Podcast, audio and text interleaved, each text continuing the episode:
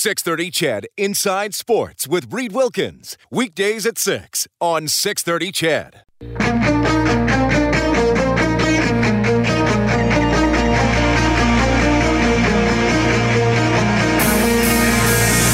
Edmonton's home for breaking news on your favorite teams. This is Inside Sports with Reed Wilkins on the voice of your Edmonton Oilers and Eskimos, 630 CHED. Really appreciate you tuning in tonight, 7:05. Man, football's getting into the meat of the CFL season. NFL's going to start soon. U Sports football, actually the Golden Bears have an exhibition game tomorrow. They're coming off a long-awaited playoff appearance last season. And, of course, junior hockey rolling. I want to tell you this. All Edmonton Oil Kings games go on sale tomorrow at 10 o'clock. How convenient is that? They got the home opener Friday, September 21st. That's against the Red Deer Rebels. The Teddy Bear Toss, that's always a highlight. That's going to be Saturday, December 8th. Those games, all of them, go on sale tomorrow. Tickets start at $20. Simply go to oilkings.ca. And pleased to be joined, meeting him in person for the first time, the new head coach of your Edmonton Oil Kings. It is Brad Lauer. Brad, great to see you. Great to have me. Thank you very much. Yeah, thanks for coming on the show. Got to talk to you, I guess, during a conference call, I believe, when you were hired. So you're in the process of making the long move from Tampa to Edmonton. Now, the good news is you're Canadian. Yes. Your wife is Canadian, and your kids were born in Canada. So there's not going to be too much of a culture shock or a weather shock. You've been through it. Well, I've been through the winter part for sure. It's been a while, though, obviously. My last 8 years, I've been very fortunate of being in the South with Anaheim and Tampa, but I can remember the winters. My girls, though, on the other hand, they haven't experienced a good winter since about 10 years ago. So my oldest daughter said, at least she can wear UGGs now for the winter. I said, you might get away till the end of October with those, and then you have to change. But we're looking forward to it. We're excited. Well, you're back in Canada, and I'm pleased to see you walking in here with a Tim Hortons coffee. So I missed that. You didn't lose that part of it, living in the southern stage for sure. Yeah. Hey, but let's start there with the last couple of seasons with the Lightning. Yeah. I mean, man, there's a lot of talent. Yzerman went out and got you the guys you needed, but then in the playoffs, who's hot, who's getting a bounce, and I guess you guys were on the wrong end of the Capitals finally coming through. Well, yeah, I mean, a couple of years. I mean, my first year, 3 years ago, I went in there. We went to the conference finals also, and unfortunately, we didn't win. But and then last year against the Capitals, and again, there's a lot of luck. Once you get down to the Final Four in the NHL playoffs, there's a lot of luck that goes with it. It's the top four teams in the league, and to get there is accomplishment. Obviously, you want to win that trophy for sure. But Washington played a heck of a series against us. They were as skilled as us, but I think the biggest thing on that series is that they were a little bit heavier than us and a little more physical during the games, and I think that kind of wore us down a little bit. I don't want to make it sound like he was an out-of-nowhere type player, but maybe he elevated beyond what people would have thought. But, I mean, Nikita Kucherov, what a year. Like, did you think he could bust through to the level that he did? I tell a lot of guys, they ask me about the guys. So the guys on the Tampa Bay Lightning team, and Nikita Kucherov, I think, is one of the best players in the NHL, skill-wise. Not that he's he is. I think he's one of the best, but if you would see him work on a day-to-day basis, you'd realize and see what and why he is that good. I mean, he's one of the first guys in the dressing room during before practice. He's there 2 hours before practice. He's getting his sticks ready. He's doing the little things. He really works on his game a lot. He spends. He's a true professional. He spends the extra time after practice. We work on a lot of different things. He's not just working on one thing in his game. It's there's a lot of things he does, and it shows. And it shows in his game. And I believe he's one of the best in the game. It's amazing how often I hear that about the guys who elevate. I mean, sure, there's natural ability and it's, you're going to be physically strong, but Yeah, like I use this in a positive. Like you almost have to be a nerd, like a hockey nerd. You know, for whatever right, you want to pursue, no, I you have agree. To like what you do so much. I would agree with that. I would definitely agree with that. It's just, you know, it's just guys that they want to invest in their game, and obviously there's financial rewards for sure. them now. I mean, to make a lot of money but. His off ice is second to none. The way he trains, the way he carries himself off the ice, he's a true professional, and I can honestly say he's a real enjoyed person I was able to coach. All right, so now the transition for you to head coach of the Edmonton Oilers. Well, speaking of doing what you love, where did the coaching bug come for you? I mean, you played in the NHL, you played pro hockey. Yeah, you know, it probably didn't happen until towards the end of my career. I was in the Dallas farm system in Salt Lake City playing for the Utah Grizzlies there in the IHL then. Kind of got the bug there working with some of the coaches that were there. They kind of gave me some time to help them out, because back then you only had a one or two coach system, so there wasn't a lot of guys to help out. So kind of got the bug towards the end of my career, and I was very fortunate when I retired that you know, I was looking for an opportunity. I had some interviews, and I was fortunate enough to be hired by the Kootenay Ice to start my coaching career. When you played in the, I mean, I brought up your hockey DB page. I'm trying to look back. You would have had Keenan. I had Mike, yes. Did you have Arbor at all? I had Arbor. And did you have Bowman? I had. I did not have Scotty, but I rode the elevator with Scotty a lot of times this last winter in Tampa. Oh, nice. He spends the winters down there, so Scotty and I have had many conversations over the last couple of years. He's a hockey. A hockey mind that is, he is fun to talk to. Yeah. Well, I was just thinking about if any of your NHL coaches influenced you. I know Mike Keenan influenced Rob Brown. I don't know in the way that Rob liked necessarily. I got a few stories of Robbie and myself being in Chicago system, but it is quite funny, and I know what Brownie's saying there. Like you better have a good warm-up even, or you might warm-up, that wasn't a common. And I tell you, that's the honest to God's truth. I remember playing in the old Chicago Stadium, and you'd be out for warm-up, and you'd come down, and Mike would be sitting at the door waiting for you. And he'd grab guys, he goes, how was your warm-up? And the guys would go, well, I'm good. And then he'd call you in, he goes, if that's your warm-up, I can't imagine how bad your game's going to be. He says, that's you're not playing tonight. And guys undressed because of their warm-up, and that's the God honest truth. That almost sounds like an uncomfortable environment to me, though. I mean, I don't want to bring you on here to slag Mike Keenan. No, he's a good guy. You're in the coaching for 32, but... Yeah. Like, wow, no, you know, that's all. Like, what do you expect from the warm-up? Yeah, no, but you know, back then was a little different. The game was different. What was played differently for sure, and the coaching was differently. Still good coaching, just a different way of coaching players. You know, and at that point, that was the norm. To make sure you're ready to be ready to play, and that was Mike's way. And not saying it was right or wrong, but he coached some really good teams. He's won a Stanley Cup. You know, that doesn't mean it was wrong or at all, but he was a heck of a coach. Yeah. Brad Lauer joining us in studio, new head coach of the Edmonton Oil Kings, talking about recently being an assistant with Tampa, obviously an assistant with Anaheim and Ottawa, and Kootenay Ice, I'm missing one. I was in Milwaukee before. And Milwaukee. Yeah. Were you with Herbers at all? No, actually, Herbie came in after I left. Okay. When I left, Herbie came in there, yeah. Well, and now Herber's back with the U of A Golden Bears. He'll have a decent roster, I think. Yeah, no, he's a good man. He's a good coach. And he'll do well. He's a good guy, and he knows his stuff. He's had a really good career in coaching, too.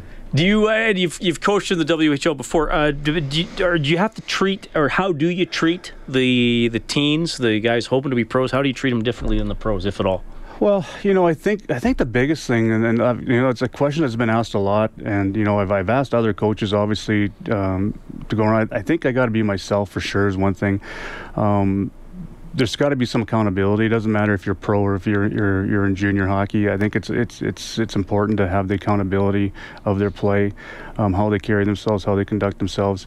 I think the biggest thing with today's kids, and that's even with raising my kids, you got to have communication with them. I think it's very important for them to know, you know, what's the plan, where we're going, what we're expecting.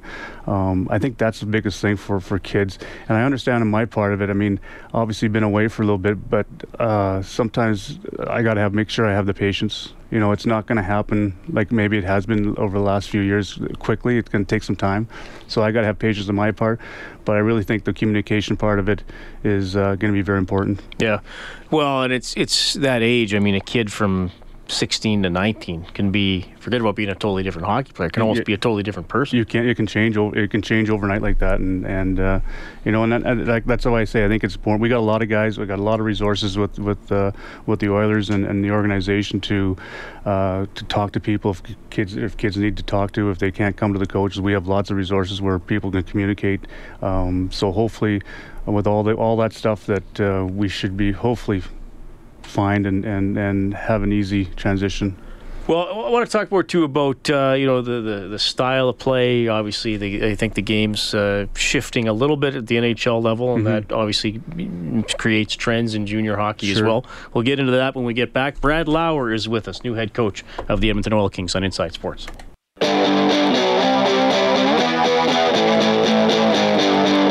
This is Mike Riley from your Edmonton Eskimos, and you're listening to Inside Sports with Reed Wilkins on 630 CHED.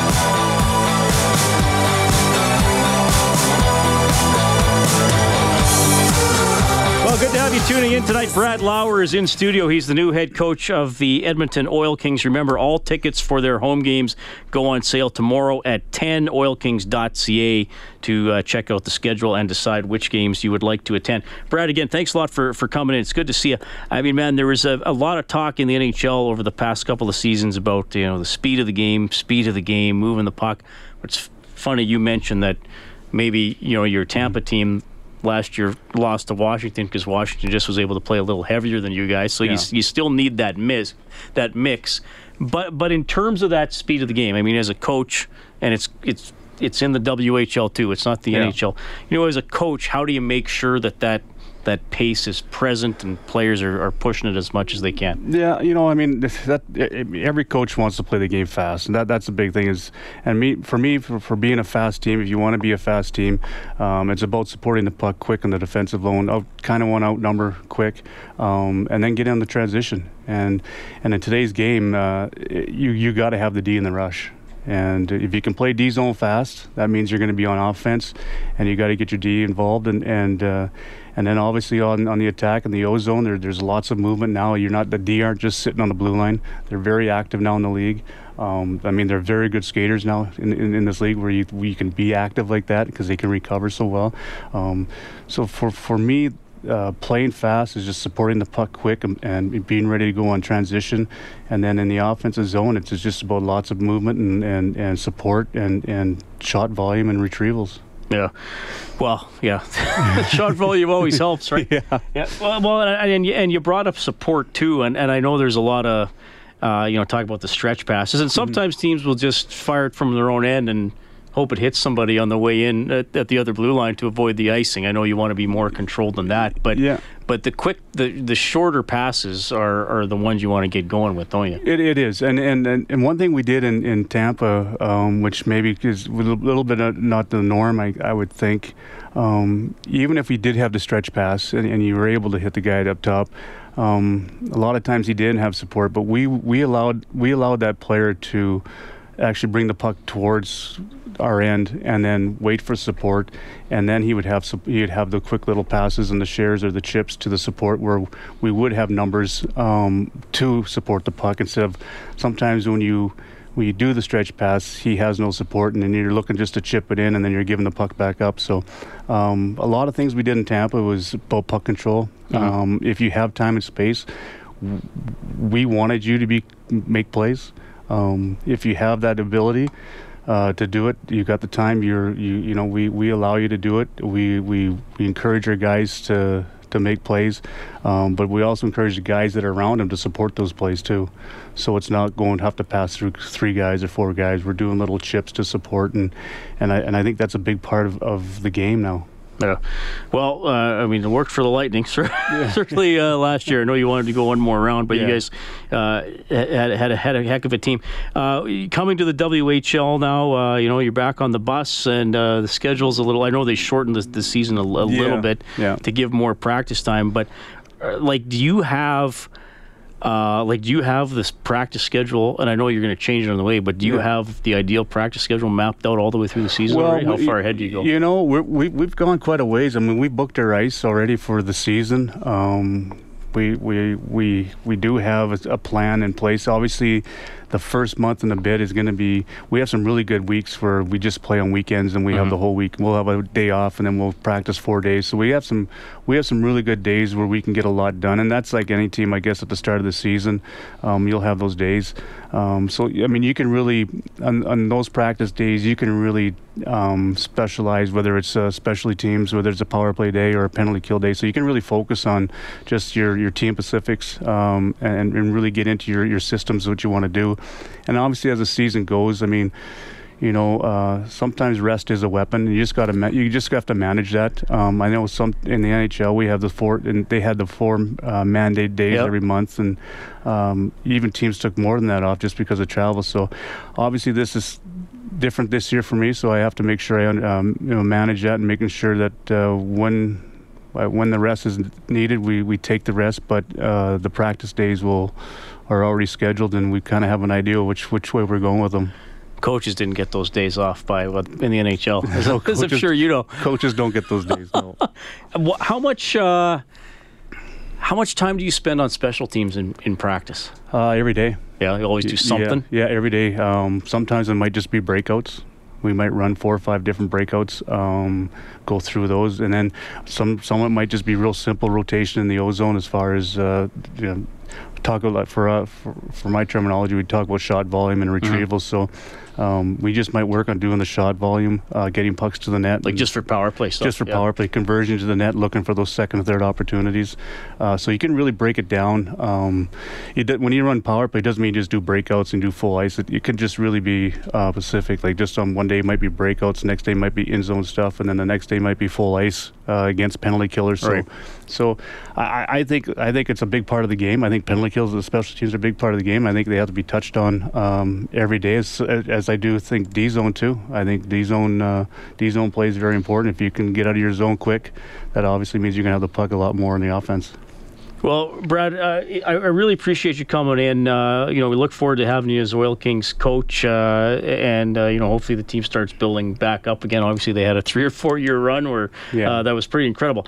I have a standard question I ask ex-players, and I'm going to submit you to this. Okay. You played 323 NHL games.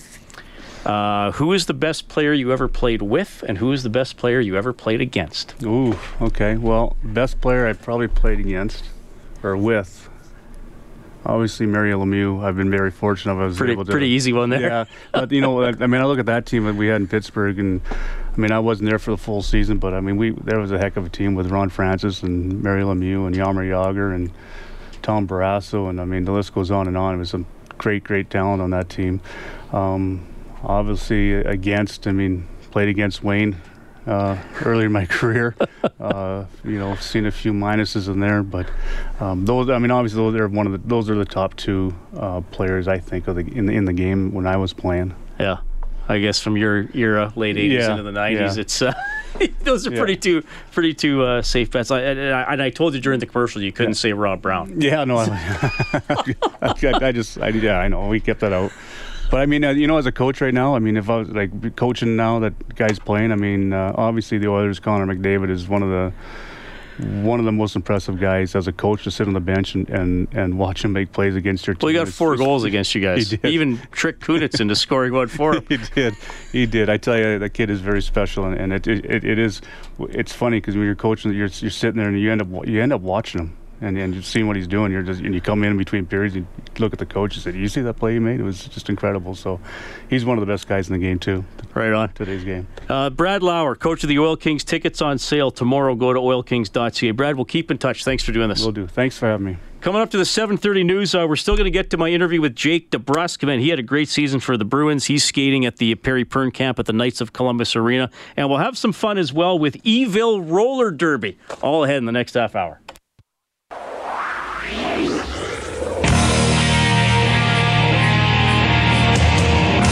You're listening to 6:30 CHED Inside Sports with Reed Wilkins.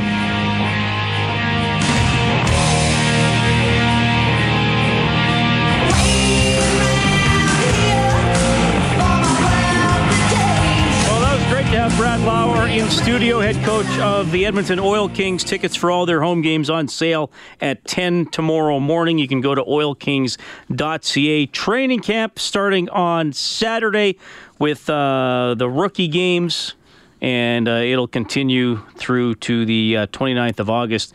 The inter-squad game will be Wednesday at 7. Oil Kings will have their rookie camp and their main camp at the downtown community Arena. Rookie camp the 25th, 26th, main camp 27th to 29th. 80 prospects will be attending the Oil Kings rookie camp. My name is Reed Wilkins. Thanks a lot for tuning in tonight. Inside Sports on 6:30 CHED. We'll get to Jake DeBrusk with a couple of minutes. Talked to him earlier today. He's at the Perry Pearn 3-on-3 camp at the Knights of Columbus Arena. You can text 630-630. Here is a text from Gail, who says, Reed, it is going to happen this year. Eskimos sweep the Labor Day home-and-home with the Stampeders. How about that? There's the bold prediction of the night on Inside Sports. I did put on my Twitter account earlier today, and the voting closes in about 7 or 8 minutes. The Eskimos are 6-3. Next three games at Hamilton, at Calgary, home to Calgary. What will their record be after that stretch? Well, I can tell you it is still tied. 41% say 8-4, 41% say 7-5, 9% say 9-3, and another 9% saying that the Eskimos will not win a game in that stretch and be 6-6. That's a tough stretch of games. Hamilton doesn't have a great record, but I think they have a good team. Well, that sounded dumb. What am I trying to say there, Kellen? I still think they're a dangerous team, even though at 3-5. They're a very, very good team. Regardless of, even if they were 1-8 or 1-7, they had a win against the Eskimos earlier, where they absolutely booted the Eskimos around. So you got to deal with this first before you get to the Calgary home and home. Riley's having a great season. Player of the week once again in the CFL. I think he's the leading candidate for most outstanding player to this point. Joshua texting and he says, hey Reed, Sekera gets hurt. Upshaw signs a PTO. The team signs a defenseman to a 1-year deal. But Oilers general manager Peter Chiarelli can't make himself available to the media in Edmonton. If this happens in any other NHL city, that GM is doing a conference call within 24 to 48 hours. Peter Chiarelli loves to hide.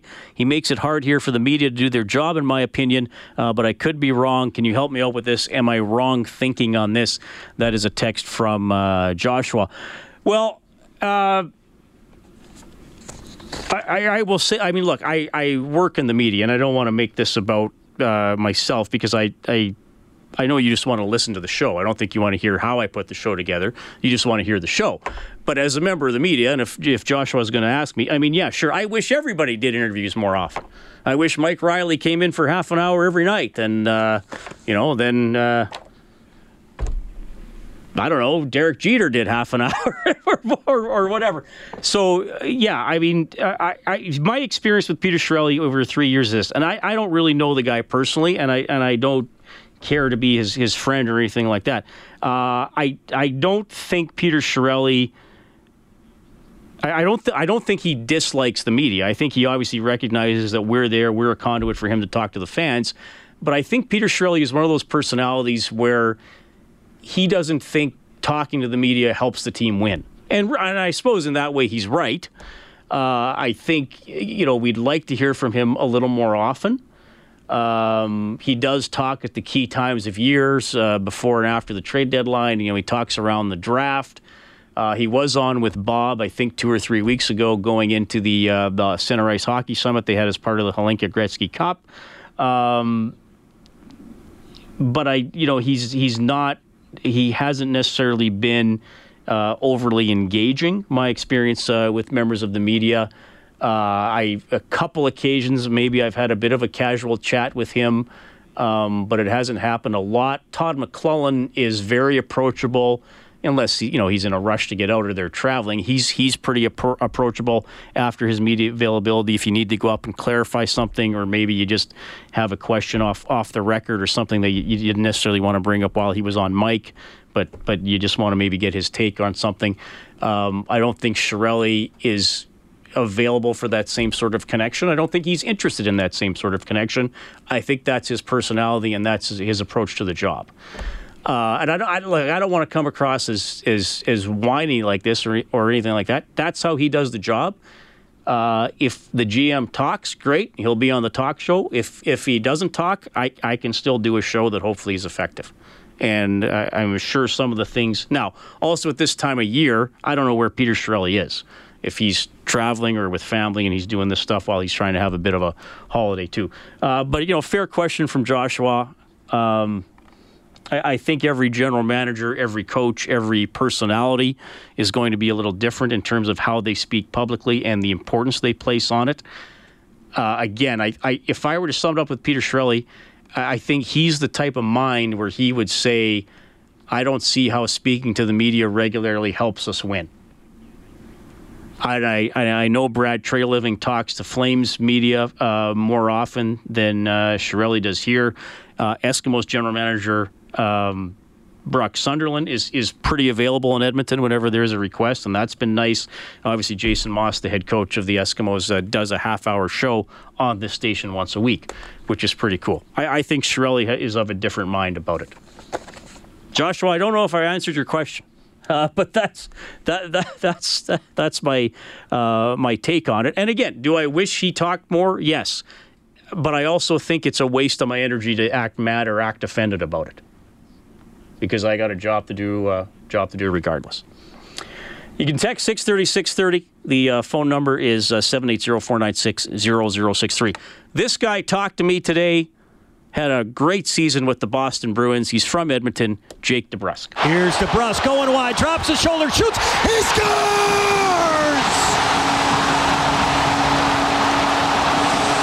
Jake DeBrusk, barreled over the line, into the right circle, dropped the shoulder, got a step, and then whistled a wrister by Freddie Anderson. 5-4 Bruins! Well, Jake, when you look back to a year ago, everything that's happened in your career since then, I mean, does this summer feel different? Does it feel different going into the year, or do you still feel like, no, I got a lot to prove. I still got to prove. I guess still got to go with a make the team type attitude. Yeah, I think that there's a bit of both, but obviously, starting with that making the team attitude and kind of coming in and still it's going to be my second year, but still act like a rookie and do little things that help me get to that level. And the only way where it's different is I'm kind of more comfortable with everybody, and obviously the coaching staff and kind of the whole training camp schedule. It's my third or fourth year now doing it, so kind of know what to expect, and at the same time want to prove myself and want to kind of lead off where I ended off of last season. There are certain rivalries in sports that when you say those two teams, they mean a little more, whether it's Lakers, Celtics, Oilers, Flames, Bruins, Maple Leafs, original six teams, the history of the series from a few years ago, and then obviously your first playoff experience, Boston, Toronto, and it goes Game 7. What was it like being part of that? Yeah, just playoff hockey in general was something that you always dream about as a kid, and I remember going to playoff games here in Edmonton back in 2006, and just that atmosphere was crazy, and I remember still this day, first time stepping out on the ice for Game 1 of the playoffs at home, and thankfully it was at home, it was going crazy, and everything just so intense and amplified, and it's really like pretty special, and there's lots of things that you can take and try to learn from, but at the same time there's so many mood swings, and it going to 7 was even crazier. I mean, I've never been more nervous before a game in my life, and it's do or die, but at the same time it's also one that, like I said before, you kind of dream about playing in, and obviously went really well for our team and me as well, so it was a very special moment, obviously being in the first year and getting past the first round. We haven't done that in a while, but the rivalry between the original six teams, Toronto, Boston, it's a lot of hype around it, and it's pretty much you know, two of the best teams in the division kind of going at it in the first round. So it was a battle, and it's going to be a battle this year as well. Well, and you got by Toronto, and you mentioned the division, and then, I mean, it's Tampa Bay waiting for you. I mean, I guess it just shows you can have such a great season, and there's always somebody maybe having a little better season. It's so hard to get over the hump at that time of year. Yeah, I mean, with the moves that other teams have made, and you know, it's kind of one of those things that you look at as a player on the team and try to match up with. But in saying that, last year we weren't even supposed to make the playoffs as a team, so a lot can happen in a year, and hopefully things go well for us. But you know, we're pushing to, you know, be where we were last year, 1 point out of first place, and we're going to try to get that again, try to be around that area, and do some damage in the playoffs. I think once you get in the dance, it's anybody's game, and it's one of those things where I think that we're deeper than people think, especially on the back end, and you know, obviously with two good net, it helps a lot. What did you learn about scoring goals in the NHL last year, as opposed to scoring, you know, maybe in junior? It's a different feeling, that's for sure. It's I would say, yeah, I would say probably just the feeling of it going in is awesome, but was it is it different method of doing it? Yeah, I mean it's different shots, different kind of angles. I mean, goalies now, they're 6'5" or 6'4", and if they're set in the net and you're trying to beat them clean, it's got to be a perfect shot. So I had a couple shots that actually went in. Most of my goals are pretty much in tight, which usually have been in the past. But yeah, nowadays it's pretty much just trying to get, you know, quick move maybe if you're in tight and raise the puck. And like I said, they're pretty big, so there's not a lot of nets. So whatever you see, you pretty much shoot at. All right, and finally, when you got that first goal and you saw the video of your dad getting all emotional, what was your reaction to that? Yeah, it was. I actually was told about that intermission. I was kind of shocked, to be honest. I've never seen him cry. Obviously, you know, he's a tough guy, and really cool family moment. Obviously, being everyone was there, and. Yeah, it was pretty funny, and he was getting chirped for it a while, so didn't mind that either. Great stuff there from Jake DeBrusk. He's going to be one to watch for the Boston Bruins this season. Last year, as a rookie, 16 goals, 43 points in 70 games. Playoffs, 6 goals in 12 games. 2 in Game 7 against the Leafs. We played one for you there before the interview started. 14th overall in 2015. I think he's a pretty good guy. Do you have Jake DeBrusk in your keeper hockey league? If you do, you might be looking good for the next few years. It is 7:45 Inside Sports on 6:30. Ched. Blue Jays in the top of the ninth, leading the Baltimore Orioles 8-2. We've covered a lot today. We've had a little bit on the Edmonton Eskimos. They're getting ready for Hamilton. We've had some Oilers chat. We've had the Oil Kings head coach in studio. Well, how about this? We'll have some fun with a little roller derby discussion. Big weekend coming up for the Evil Dead. What a great name. That's when we get back.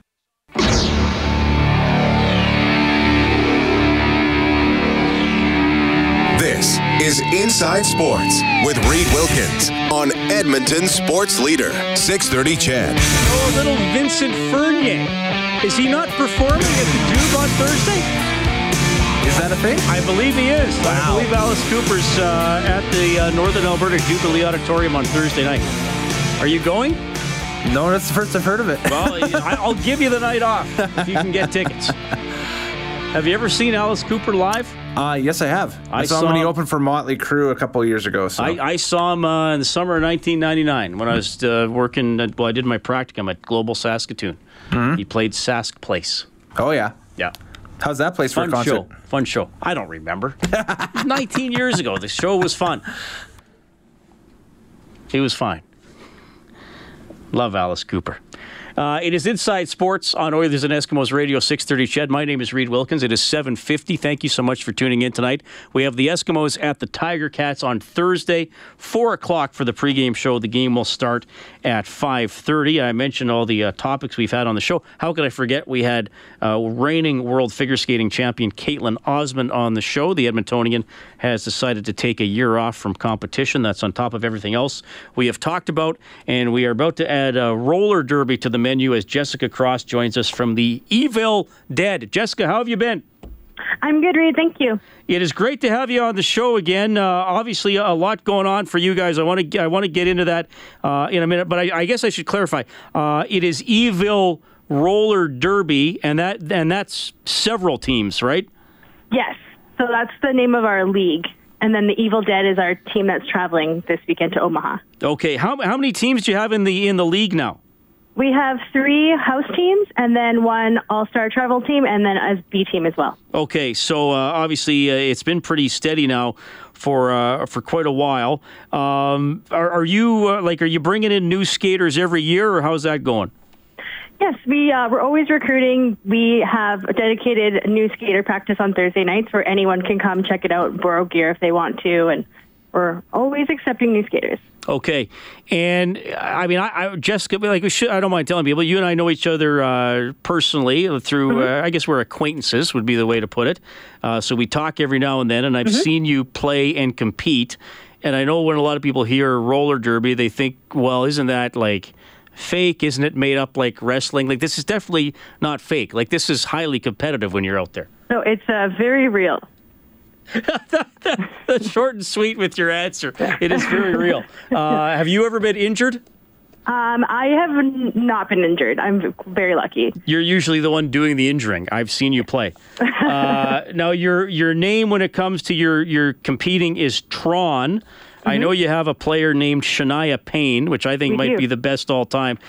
Tell me how the names work, because you have to be very specific choosing a name, don't you? It used to be way more when it was a smaller community. Duplicates were pretty highly frowned upon, but it's just grown so big that it's kind of a free-for-all now these days. Okay, so there might be double names out there. Mm-hmm. Oh, okay, interesting stuff. So the Evil Dead, the traveling team, is mm-hmm. going to the International Women's Flat Track Derby Association Continental Cup North America West. Okay, I love your sport. That title's too long, but anyway. It's such a mouthful, yeah. They should just call it the Continental Cup or something. This is coming up this weekend in Omaha, Nebraska. How mm-hmm. do you get into this? This is a big deal. We had to rank high enough in our region to be invited. So we are ranked, I think we're ranked around 45 right now, so in the world. And so after the top 25 or so teams go to the Division I playoffs, then the next dozen teams in each region are going to play for a cup. Okay, so this is pretty cool. Now, how many? So you're 45th in the world out of how many? Over about 400. Oh, wow. Okay. So you've really come a long way, because it wasn't always that. I assume you weren't ranked that high a few years ago. No, we weren't. We only entered this ranking system a couple of years ago. I think we debuted in the low 100s range, around like one something, and then we got up to about the 60s at the end of last year. We got to go to a playoff at the end of last year, and then this year we've gone up even more. Okay, I got to ask you this, and because maybe there's somebody out there that wants to help. I mean, you're traveling. You do travel for other events. You try to take on the best competition possible. You're certainly not doing this to be millionaires, Jessica, unless I'm totally unaware of a salary structure. I mean, do you have sponsors? Do you have people who step in and help, or how does that all work? We do a lot of just like fundraising on our own through various means, and just like pretty small stuff. We don't really have any big sponsors right now. Okay. So there you go. How can people, do you have a Facebook page and a website if people want to help? We do. Yes. You can find us on Evil Roller Derby on Facebook. That's probably the best way to get a hold of someone quickly if you are interested in like asking about sponsorship opportunities or even how can you join. You can reach us there. Okay, now it starts Friday. Are you guys leaving tomorrow or Thursday for Nebraska? We're leaving at 7 a.m. on Thursday morning. Okay, great. Well, set your alarm. Well, this is awesome. Please text me updates of how you're doing. Let me ask this. You've been involved for several years, Jessica. What's been the most rewarding thing for you for being part of Evil Roller Derby? I think just seeing it grow from something that I wasn't sure would be just a fad into something like very just like sustainable and international. And I don't know, just how it's developed over time. Okay. Well, awesome stuff. Jessica, thank you for doing this interview. Thanks for the update. Go get them in Omaha, and we'll talk to you again soon. That is Jessica Cross, competes under the name Tron for Evil Roller Derby for the Evil Dead. I love talking to that team. They work so hard. They've done such a great job building themselves up, and they're going to this Continental Cup in Nebraska running Friday through Sunday. Awesome stuff. Got a text here from Eileen who says, I saw Alice Cooper on Boxing Day 1973 at the Montreal Forum. At the end of the show, they beat up Santa Claus. Well, because he deserved it. Traffic note, I don't know what is behind this. This texter simply says, avoid the high-level bridge and 109th Street north of the bridge. All right, well, maybe we can get some more information on that. You can also call our newsroom, 780-466-NEWS. Fun show. Thanks to everybody who texted and called in. You can get more on the Eskimos, of course, and their upcoming game and Riley's Baby on 630ched.com. No, Riley's Baby, not Rosemary's Baby. Big difference. Thanks to Dave Campbell, the producer of the show. Do you think there's a generation of people who don't know about the movie Rosemary's Baby? Go Google it, kids. Use your phone and Google it. Well, no, I'm not saying watch it so you're terrified before bed. Just find out about it. Kellen Kennedy's the studio producer. My name is Reed Wilkins. I'm Louise's baby, and I'm not possessed. I'll talk to you tomorrow. 630 CHED Inside Sports with Reed Wilkins. Weekdays at 6 on 630 CHED.